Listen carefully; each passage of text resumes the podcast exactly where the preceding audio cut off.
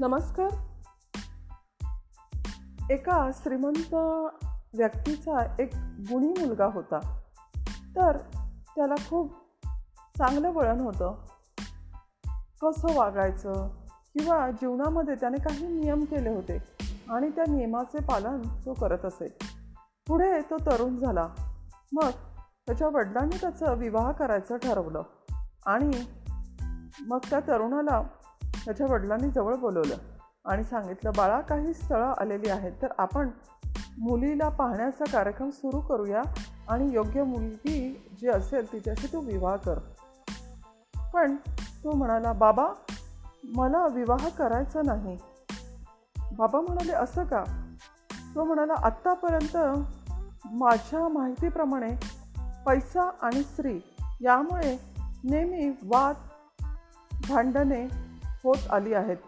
आणि ती मला कटाक्षाने नको आहेत. आणि मला सुख शांती मनाची हवी आहे. तर दुसरी गोष्ट म्हणजे तुम्ही जी कष्ट केलेली संपत्ती आहे ती सुद्धा मी स्वीकारणार नाही. तुम्हाला जे योग्य वाटत असेल ते करावं. कारण मी एकुलता एक मुलगा आहे पण माझा निर्णय हा वेगळा आहे. मी आता घराचा त्याग करून शांततेच्या शोधात जात आहे. आणि मला काही अध्यात्मक गोष्टीमध्ये पडायचे कारण मला त्यात जाणून घ्यायच्यात. आणि मला त्यासाठी आईची परवानगी हवी आहे. आणि तुमचा आशीर्वाद हवे. आणि खरोखरच तो एक दिवस अरण्यात निघून गेला. एका अरण्यात जाऊन त्याने झोपडी बांधली. मनशांतीसाठी ध्यान पूजा करू लागल्या.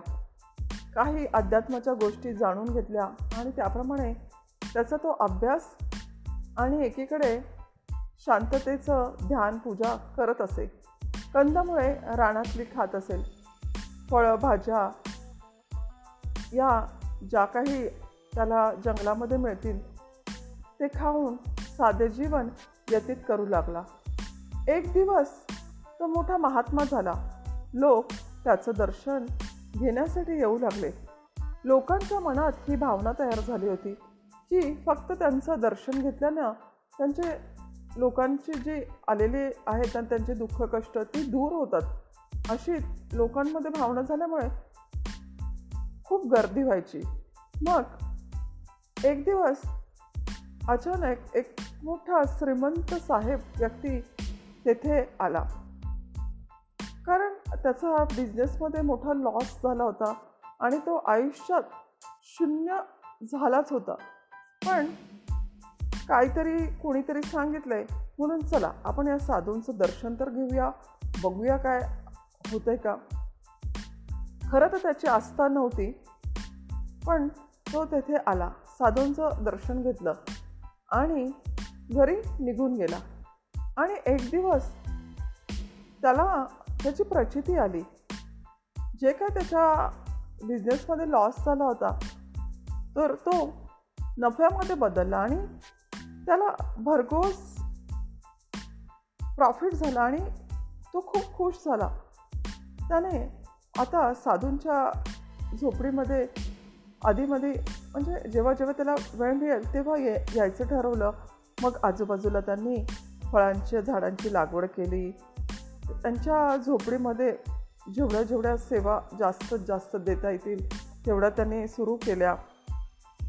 मध्ये कधी त्यांना वाटलं की चला आपण मिठाई घेऊन जाऊया कधी त्यांना साधूंना त्यांची सुती वस्त्र ज्या काही सुविधा त्याला देता येतील त्या तो देऊ लागला. एक दिवस तो श्रीमंत माणूस आपल्या पत्नी आणि मुलांना घेऊन त्या झोपडीच्या इथे आला. आणि सांगितलं की आज पुन्हा आपण जे सुखी झालो होते या साधू महाराजांच्या दर्शनामुळे तर चला सगळ्यांनी दर्शन घ्या. आणि सर्वांनी त्यांना नमस्कार केला.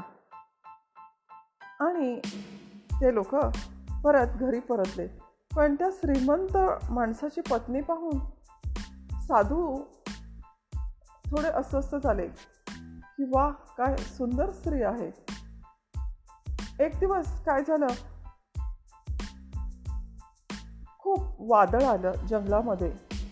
झोपडीची नासूस झाली.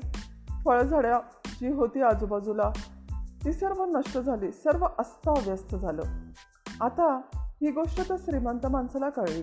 मग तो लगेचच तातडीनं साधू महाराजांना आपल्या बंगल्यामध्ये घेऊन आला. तेथे आउटहाऊसमध्ये त्यांची राहण्याची सोय केली. आणि साधू महाराजांना सांगितलं की आता हे वादळ आणि ह्या ज्या गोष्टी नुकसान झालं आहे त्या तिथे आपण पुन्हा तुमच्यासाठी मी झोपडी तयार करतो. तोपर्यंत तुम्ही आमच्याकडेच राहा. मला सेवेची एक तुम्ही संधी द्या. मग साधू महाराज तेथेच राहू लागले.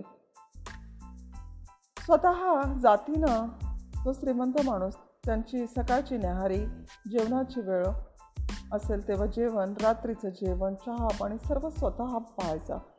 पण एक दिवस त्याला अचानक कामानिमित्त बाहेर जावं लागलं. मग त्याने आपल्या पत्नीला सांगितलं की बघ साधू महाराजांना नोकरांथ्रू कधीही जेवण चहा पाणी देत जाऊ नको तू स्वतः जात जा. तर ती पण हो म्हणाली. मग एक दिवस ती त्यांना नाश्ता घेऊन गेली आणि प्लेट देताना तिच्या हाताचा स्पर्श साधू महाराजांना झाला. साधू महाराज खूप अस्वस्थ झाले. आता त्यांनी पुढच्या वेळेला त्यांच्या नोकराला बोलावून घेतले आणि सांगितलं की येथून पुढे या साहेबांची पत्नी आहे तिला येऊ नको असं सांग. मग जे काय आणायचं असेल तर तुम्ही नोकरांनीच आणून द्या. नोकरांनी तसं त्या श्रीमंत माणसाच्या पत्नीला सांगितलं. मग नोकरांथ्रू आता सर्व साधू महाराजांना जेवण अन्नपाणी जे काय असेल ते दिले जायचे. एक दिवस श्रीमंत माणूस परत आपल्या घरी परतला आणि बायकोला म्हणू लागला की अगं मी तुला स्वतः जायला सांगितलं होतं. मग तू असं का केलंस? तर म्हणे अरे नाही. त्यांनीच सांगितलं की नोकरांतरू पाठवा. मला काही कळले नाही. माझ्या हातून चुकलं किंवा काय मला माहिती नाही. मग ठीक आहे म्हणे. मी बघतो. थोड्या वेळाने ते साधू महाराजांकडे गेले आणि म्हणाले माझ्या पत्नीकडून काही चूक झाली का? क्षमा करा. कारण तुम्ही तिच्या हातून अन्न स्वीकारत नव्हते. नोकरांकडनं पाठवायला सांगितलं. तर ते मला नाही आवडलं. कारण आम्हाला ही एक संधी मिळाली होती. साधू म्हणाले नाही नाही त्यांचं काही चुकलं नाही. खरं तर तुझी पत्नी खूप चांगली आहे आणि ती व्यवस्थित सर्व करत होती पण ज्या वेळेला तिच्या हाताचा स्पर्श झाला तर माझ्या मनामध्ये वाईट भावना आली आणि मला अस्वस्थ वाटू लागलं. आणि आज मी माझा घर सोडून आलो आहे कारण मला स्त्री आणि पैसा या दोन गोष्टीमध्ये कधीही पडायचं नव्हतं किंवा या मोहात मला अडकायचं नव्हतं. मला अध्यात्मात प्रगती करायची होती. आणि खरं तर मी कोणी साधू किंवा असं कोणी नाही आहे फक्त जेवढं मला सात्विक वागता येईल त्याप्रमाणे मी वागण्याचा प्रयत्न केला आहे आणि माझ्याकडे चमत्कार किंवा असं काही नाही ही मनात लोकांची झालेली भावना आहे. आणि बहुधा त्या पावित्र्यामुळे आज मला एवढा मान सन्मान किंवा लोक त्या भावनेने येतात आणि त्यांची कामं होतात. आणि आज तुझ्या पत्नीला पाहून माझ्या मनामध्ये वाईट भावना आली आणि माझ्या पावित्र्याला काहीतरी फरक पडला म्हणून मला तो नको होता म्हणून मी असं सांगितलं. आता मला तु तुर्तास अरण्यात जायचं आहे. साधू महाराजांचं हे बोलणं ऐकून श्रीमंत माणूस खरोखर आश्चर्यचकित झाला की खरंच तुम्ही संपत्ती आणि स्त्रीच्या मोहात पडू नये म्हणून तुमचं घर सोडलं आणि योग्य पद्धतीने तुम्ही म्हटलात की जर आपल्याला स्त्रीचा मोह आवरत नसेल तर विवाह करावा आणि तरच संसारात पडावं. नाहीतर परस्त्रीचं मुख कधी पाहू नये आणि परसंपत्तीची कधी इच्छा मनामध्ये बाळगू नये हे तुमचं म्हणणं मला खरोखर पटलं. आणि खरंच म्हणूनच तुम्ही तुमच्या या सात्विकतेच्या आलेल्या बळावर आज इतक्या लोकांचे दुःख दूर करू शकले खरा हा चमत्कार किंवा काही तांत्रिक गोष्टी नाही आहेत पण तुमच्या मनाचा स्वच्छपणा आणि निखळ स्वच्छता ही तुम्ही मनाची जी बोलून दाखली ती मला खरोखर मनाला पटली. आणि खरोखरच मला तुमच्यासारखे साधू महाराज भेटलेत आणि मला ही संधी मिळाली. तर मी तुमचं खूप ऋणी आहे. की आज तुमच्या पावित्र्यामुळे आज माझ्या किंवा माझ्यासारख्या कितीतरी लोकांची दुःख कष्ट दूर झाली किंवा तशी लोकांच्या मनात भावना झाली आहेत.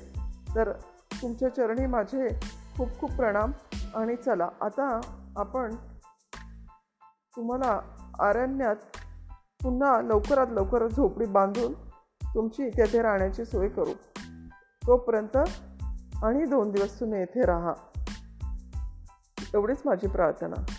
आणि मग श्रीमंत माणसाने तसंच केलं. लवकरात लवकर त्या महाराजांसाठी झोपडी तयार केली. फळझाग फळं झाडे लावली फुले झा फुले लावली फुले फुलझाडे लावली आणि त्यांची छान तेथे राहण्याची सोय केली.